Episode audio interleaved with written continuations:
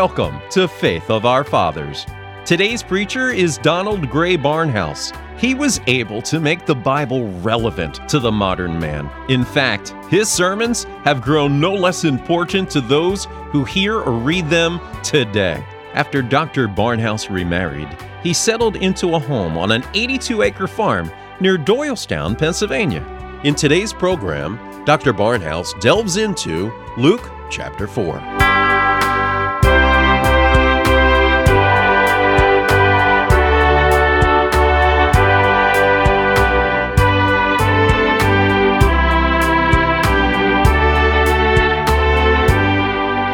Our scripture reading is in the fourth chapter of the Gospel according to St. Luke.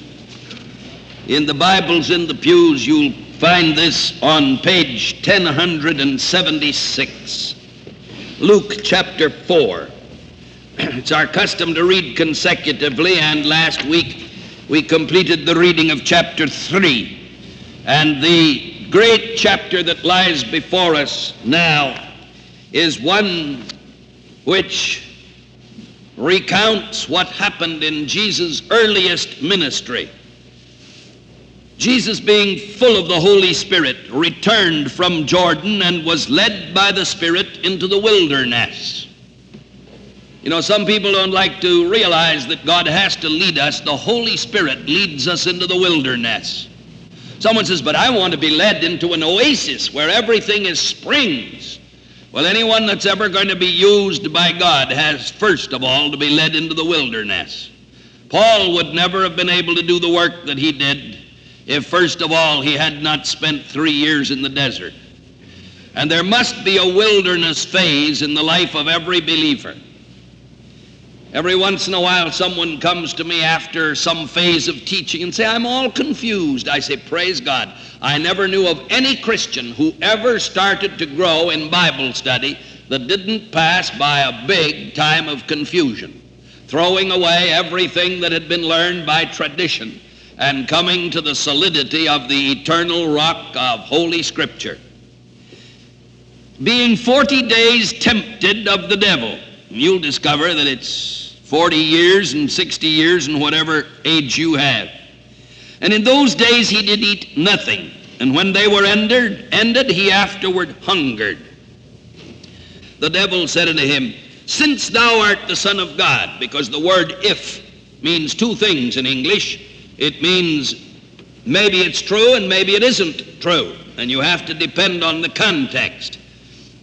Since thou art the Son of God, because thou art the Son of God, command this stone that it be made bread. And Jesus answered him, saying, It is written that man shall not live by bread alone, but by every word of God. In other words, says Christ, I am not going to meet this temptation as God, I'm going to meet it in my humanity as man. And the devil, taking him up into an high mountain, showed unto him all the kingdoms of the world in a moment of time. Now, I want you to note three things. He showed him the kingdom, and the devil said unto him, All this power will I give thee, and the glory of them. For that is delivered unto me, and to whomsoever I will, I give it. This is Satan announcing, Mine is the kingdom, and the power, and the glory. And this is why Jesus, in the Sermon on the Mount, established the Lord's Prayer and had the disciples end, For thine is the kingdom, and the power, and the glory. And when a person becomes a Christian, he turns away from the claims of Satan to possess kingdom, power, and glory, and announces that he believes that it belongs to God alone. If thou therefore wilt worship me, all shall be thine. And Jesus answered and said unto him, Get thee behind me, Satan. For it is written, Thou shalt worship the Lord thy God, and him only shalt thou serve. And he brought him to Jerusalem, and set him on a pinnacle of the temple, and said unto him, Since thou art the Son of God, cast thyself down from hence. For it is written, He shall give his angels charge over thee to keep thee, and in their hands they shall bear thee up, lest at any time thou dash thy foot against a stone. This was Satan's tempting him to the excess of fanaticism. You're the Son of God. You're going to live by every word that proceeds out of the mouth of God. Now, here's a word. And the devil comes with a verse out of the Bible, as the devil so often does. And the devil was saying, all you've got to do is go up there and jump off, and the people will say, oh, look, there's the Messiah. He's floating down. Therefore, he must be the Messiah, and you won't have to go to the cross and die. And Jesus answered, What once more? Don't you come quoting the Bible to me because the devil, by misquoting and misapplying, can make truth into a lie. It is possible for a Bible verse to become a lie if it's used by Satan. And Jesus answering said unto him, It is said, Thou shalt not tempt the Lord thy God. And when the devil had ended all the temptation, he departed from him for a season. And Jesus returned in the power of the Spirit into Galilee, and there went out a fame of him through all the region round about. This covers the turning of the water into wine, the healing of the nobleman's sons, the first miracles as recorded in John. And he taught in their synagogues, being glorified of all. Now remember, this is the very first part of the ministry of Christ. This antedates the Sermon on the Mount. This is at the very beginning after he had done his first miracle. And he came to Nazareth where he'd been brought up. That's the hardest place for you to witness. That's in your own home, your own hometown, to your own group of friends who know you. And as his custom was, he stayed home from church and listened to television. No, no, he wasn't that American. As his custom was, he went into the synagogue on the Sabbath day.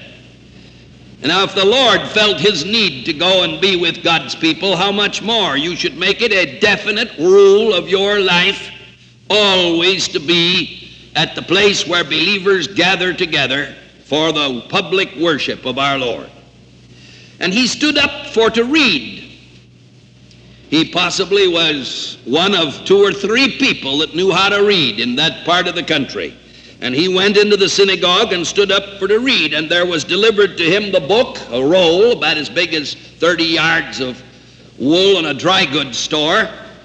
And they delivered unto him the big roll of the book of prophet, prophet Isaiah.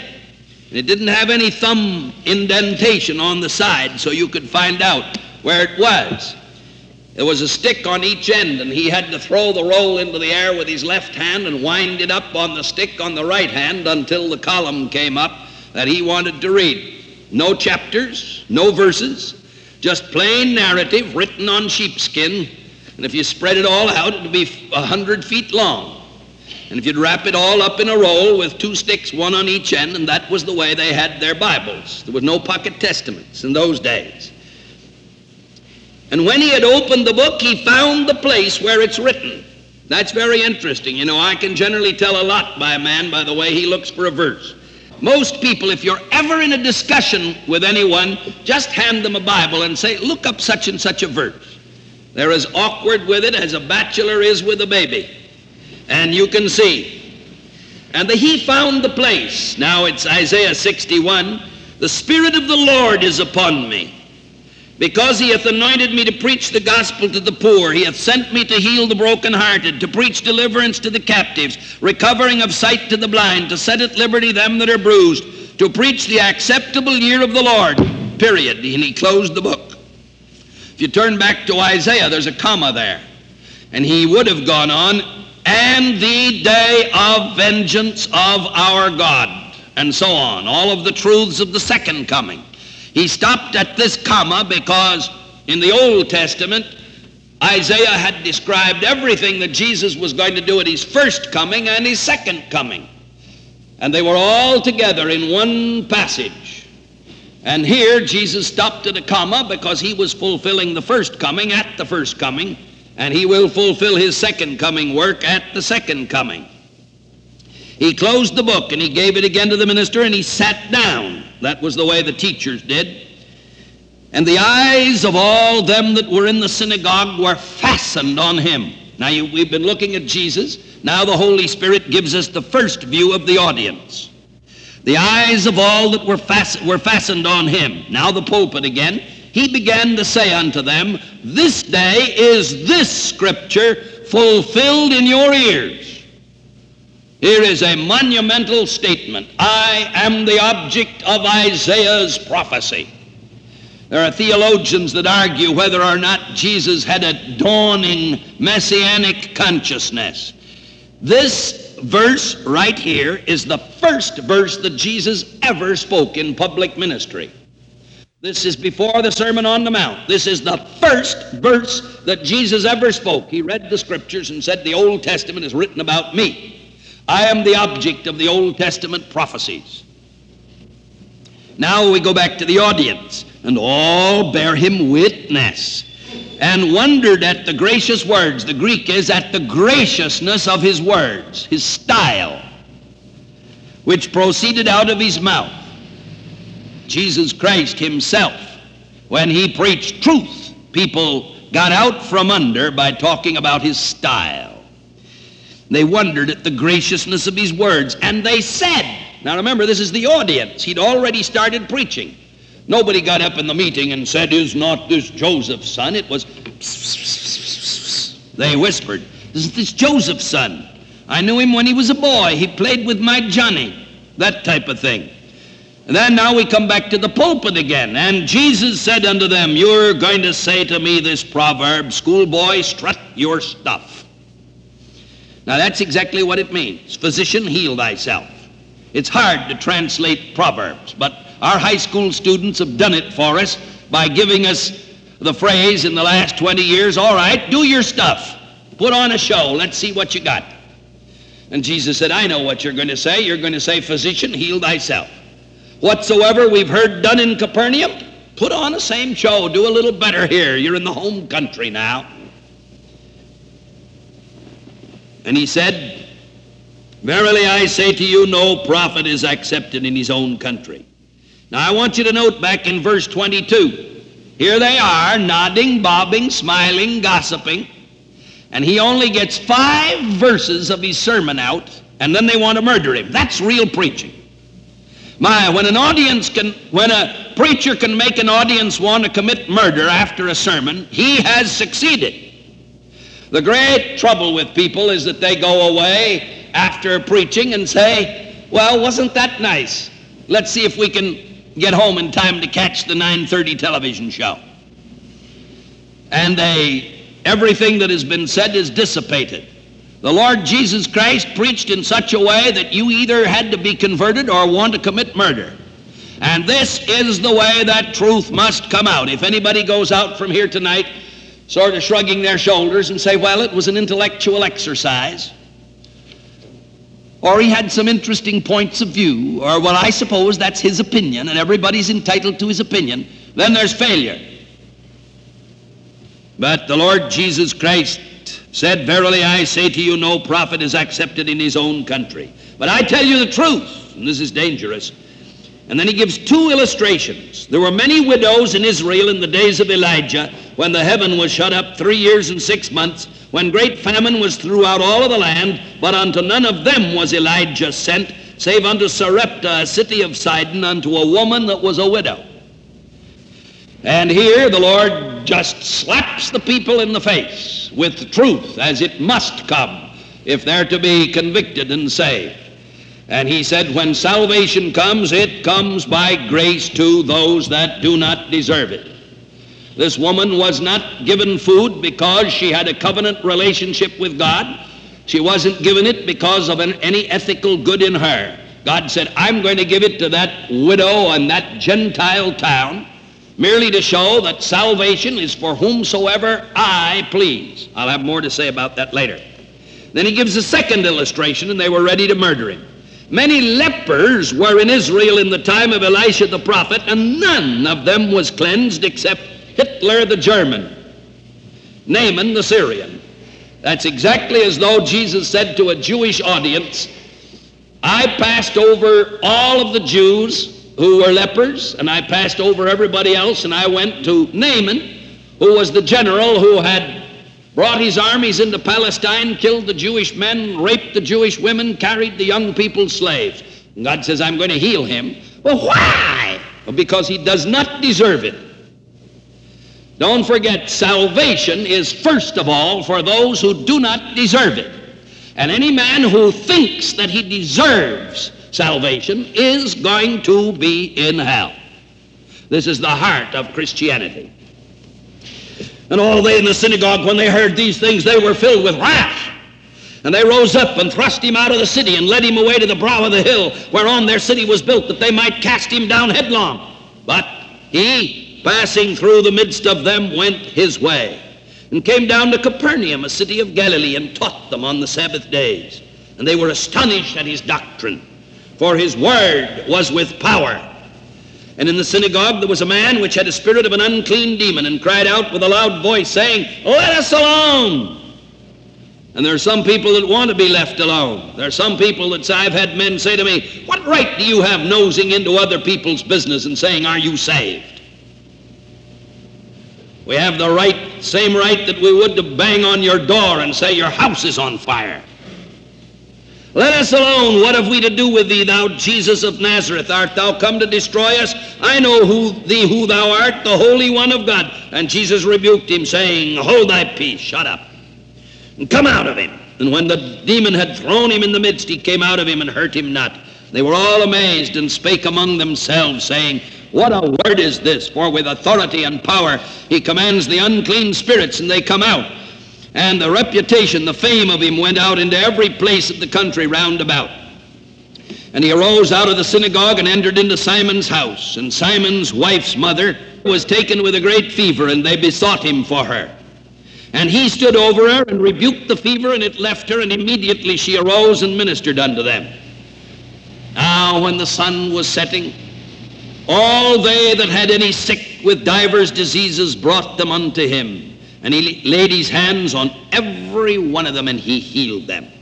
And demons also came out of many, crying out and saying, Thou art Messiah, the Son of God. And he, rebuking them, suffered them not to speak, for they knew that he was Messiah. It was too early to reveal this fact to the general public. And when it was day, he departed and went into a desert place. And the people sought him and came unto him and stayed him that he should not depart from them. And he said unto them, I must preach the kingdom of God to other cities also, for therefore am I sent. And he preached in the synagogues of Galilee. May God bless to us this reading from his word. I'm going to read this fifth chapter of Luke in the Revised Standard Version, and you look at it in the King James, and I think it helps us to understand each, because a translation is always imperfect. And the more you can get to know about the depths of it, the better the knowledge. While the people pressed upon him to hear the word of God, he was standing by the lake of Gennesaret, and he saw two boats by the lake, but the fishermen had gone out of them and were washing their nets. I want you to note this. This story, along with something in Matthew and in Luke, in Mark, give us the tremendous tem- testimony of the truth to itself. In three stories, you have one line here, one line here, and one line there, and when you put them together, you see the whole story. In Matthew, it says Jesus saw a group of men and said, Follow me, and I'll make you fishers of men. And they straightway left their nets and followed him. Well, that's strange. If I should walk down Chestnut Street and see some working men building a skyscraper, and I'd walked up to them and say, Men, follow me, and I'll make you plumbers instead of carpenters or something else, and if they immediately walked off the job, you'd say, That's strange. Follow me, and I'll make you fishers of men. But if you go to Mark and if you go to Luke, you discover that the night before they went fishing and they'd caught nothing. And Jesus said, Have you, how's been the fishing luck? And they said, Well, we've fished all night and haven't caught anything. And he said, Throw your nets over on the other side of the boat. Now, why they obeyed him, I don't know, except the strange force and compunction of God. But they did, and they took so many in that their nets break. So there's a line in one gospel that says their nets broke. Then it, in another gospel, it says they were mending their nets as you would if they broke. And in the third gospel, it says that Jesus said, Follow me, and I'll make you fishers of men. And you can imagine mending their nets. And Peter said, Look at this hole. Boy, the one that got through there. I never had such fish in my life. Who is he? What is he? Who do you think they were talking about that next morning? They were talking about Jesus Christ. And so when he came, there he is. Follow me, and I'll make you fishers of men. Quite naturally, they left. They were washing their nets. Getting into one of the boats, which was Simon's, he asked him to put out a little from the land. And he sat down and taught the people from the boat. And when he had ceased speaking, he said to Simon, Put out into the deep and let down your nets for a catch. And Simon answered, Master, we toiled all night and took nothing. But at your word I will let down the nets. And when they had done this, they enclosed a great shoal of fish. And as their nets were breaking, they beckoned to their partners in the other boat to come and help them. And they came and filled both the boats so that they began to sink. Now, that's catching fish. Is it any wonder they were ready to follow him the next day? But when Simon Peter saw it, he fell down at Jesus' knees, saying, Depart from me, for I am a sinful man, O Lord. For he was astonished, and all that were with him, at the catch of fish which they had taken. And so also were James and John, sons of Zebedee, who were partners with Simon. And Jesus said to Simon, Do not be afraid. Henceforth you will be catching men. Now, this is two conversations. We know from Matthew that part of that took place the next morning, but the whole thing is the picture of what happened. When they had brought their boats to land, they left everything and followed him. While he was in one of the cities, there came a man full of leprosy, and when he saw Jesus, he fell on his face and besought him, Lord, if you will, you can make me clean. Now, there's another verse in Mark where a man came and said, Jesus, if you can, will you, you can heal my son. This man said, if you will, and the other man said, if you can. One questioned his ability and one questioned his willingness. And in this case, he said, I will, and in the other case, he said, I can. And this is what we must know, and our faith must lay hold upon the fact that Jesus can and Jesus will meet our needs. And Jesus, verse 13, he stretched out his hand and touched him, saying, I will, be clean. And immediately the leprosy left him. And he charged him to tell no one, but go and show yourself to the priest and make an offering for your cleansing, as Moses commanded, for a proof to the people. But so much the more the report went abroad concerning him and great multitudes gathered to hear him and to be healed of their infirmities. But he withdrew to the wilderness and prayed. On one of those days, as he was teaching, there were Pharisees and teachers of the law sitting by, who had come from every village of Galilee and Judea and from Jerusalem, and the power of the Lord was with him to heal. And behold, men were bringing on a bed a man who was paralyzed. And they sought to bring him in and lay him before Jesus. But finding no way to bring him in because of the crowd, they went up on the roof and let him down with his bed through the tiles into the midst before Jesus. And when he saw their faith, he said, Man, your sins are forgiven you. And the scribes and the Pharisees began to question, saying, Who's this that speaks blasphemies? Who can forgive sins but God only? When Jesus perceived their questionings, he answered them, Why do you question in your hearts? Which is easier to say, Your sins are forgiven you, or to say, Rise and walk? But that you may know that the Son of Man has authority on the earth to forgive sins he said to the man who was paralyzed, I say to you, rise, take up your bed and go home. And immediately he rose before them and took up that on which he lay and went home, glorifying God. And amazement seized them all. And they glorified God and were filled with awe, saying, We have seen strange things today. After this, he went out and saw a tax collector named Levi sitting at the tax office. And he said to him, Follow me. And he left everything and rose and followed him. And Levi made him a great feast in his house. And there was a large company of tax collectors and others sitting at table with them. And the Pharisees and their scribes murmured against his disciples, saying, Why do you eat and drink with tax collectors and sinners?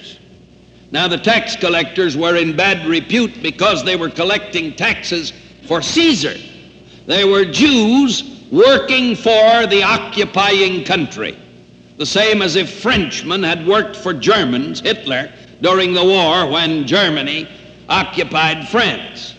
And this was why the tax collectors were in such bad repute. They were collaborationists, quislings, working for the occupying force against the best interests of the uh, Jewish people.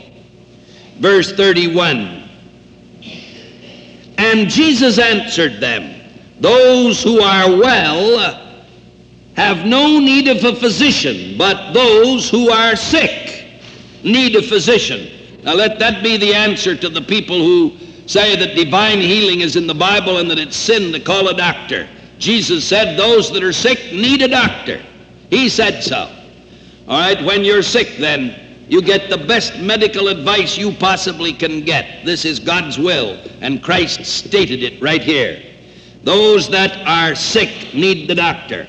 I have not come to call the righteous, but sinners to repentance. In other words, if you think that you're righteous, you can't be saved. Because this does not mean that good people do not need salvation. This means that there are no good people in God's sight. I came not to call the righteous, that is, those that think they do not need salvation. I came to call sinners. You remember that hymn we sing? Come, ye sinners, poor and needy, weak and wounded, sick and sore, Jesus ready stands to save you, full of wisdom, grace, and power. Let not conscience make you linger, nor of fitness fondly dream. All the fitness he requires is to feel your need of him. That's it. Now, verse 33 And they said to him, why do the disciples of John fast often and offer prayers, and so the disciples of the Pharisees, but yours eat and drink? And Jesus said to them, Can you make wedding guests fast while the bridegroom is with them? The days will come when the bridegroom is taken away from them, and then they will fast in those days. He told them a parable also. No one tears a piece from a new garment and puts it upon an old garment if he does, he'll tear the new, and the piece from the new will not match the old. And no one puts new wine into old wine skins. If he does, the new wine will burst the skins, and it will be spilled. Now, you see, if you give this King James translation to the average young person, new wine in old bottles, the bottles will burst. What are you talking about? Bottles can't crack and burst by putting something in them. But when you know that there were no glass bottles in those days, a bottle meant a container 300 years ago, and the Greek word meant a wineskin. Because what they did was take, when a lamb was killed, they took its skin off in such a way that they sewed it up and they sewed the feet round and round, and you'll see them today in Jerusalem. There is the skin, the head of the lamb is cut off, and they sew it right down the middle and all of the legs are sewed up tight, and one of the legs is fitted with a screw top, and the man puts the lambskin over his shoulder with a rope, and it hangs underneath his arm, and he comes selling water. Because don't forget, Jerusalem is a city of a million people with not one faucet. There is no water supply in the city of Jerusalem. All water is carried in in skins like this today in little hand trucks and all sorts of different containers and they, the Lord, when they take these same skins and put wine in them, well, you have the fresh leather of the lamb and you have the fresh wine. And as it ferments, it stretches. And the leather will pull and pull. Well, now, if the second year, if you put new wine in an old skin, it's already been stretched. Well, if it started to expand in the fermentation uh, process, it would just rip the skin apart and all your wine would be out. And what the Lord is saying, You don't take the new gospel and paste it on the old legalism of Moses. You have got to have an entirely new wineskin. Everything is new and fresh in the gospel. And so, new wine must be put into fresh wineskins. And no one after drinking old wine desires new, for he says the old is good. And he's talking there about the interrelationship of the law and the gospel and the blessing in the word. May God bless to us this portion from the reading of the New Testament.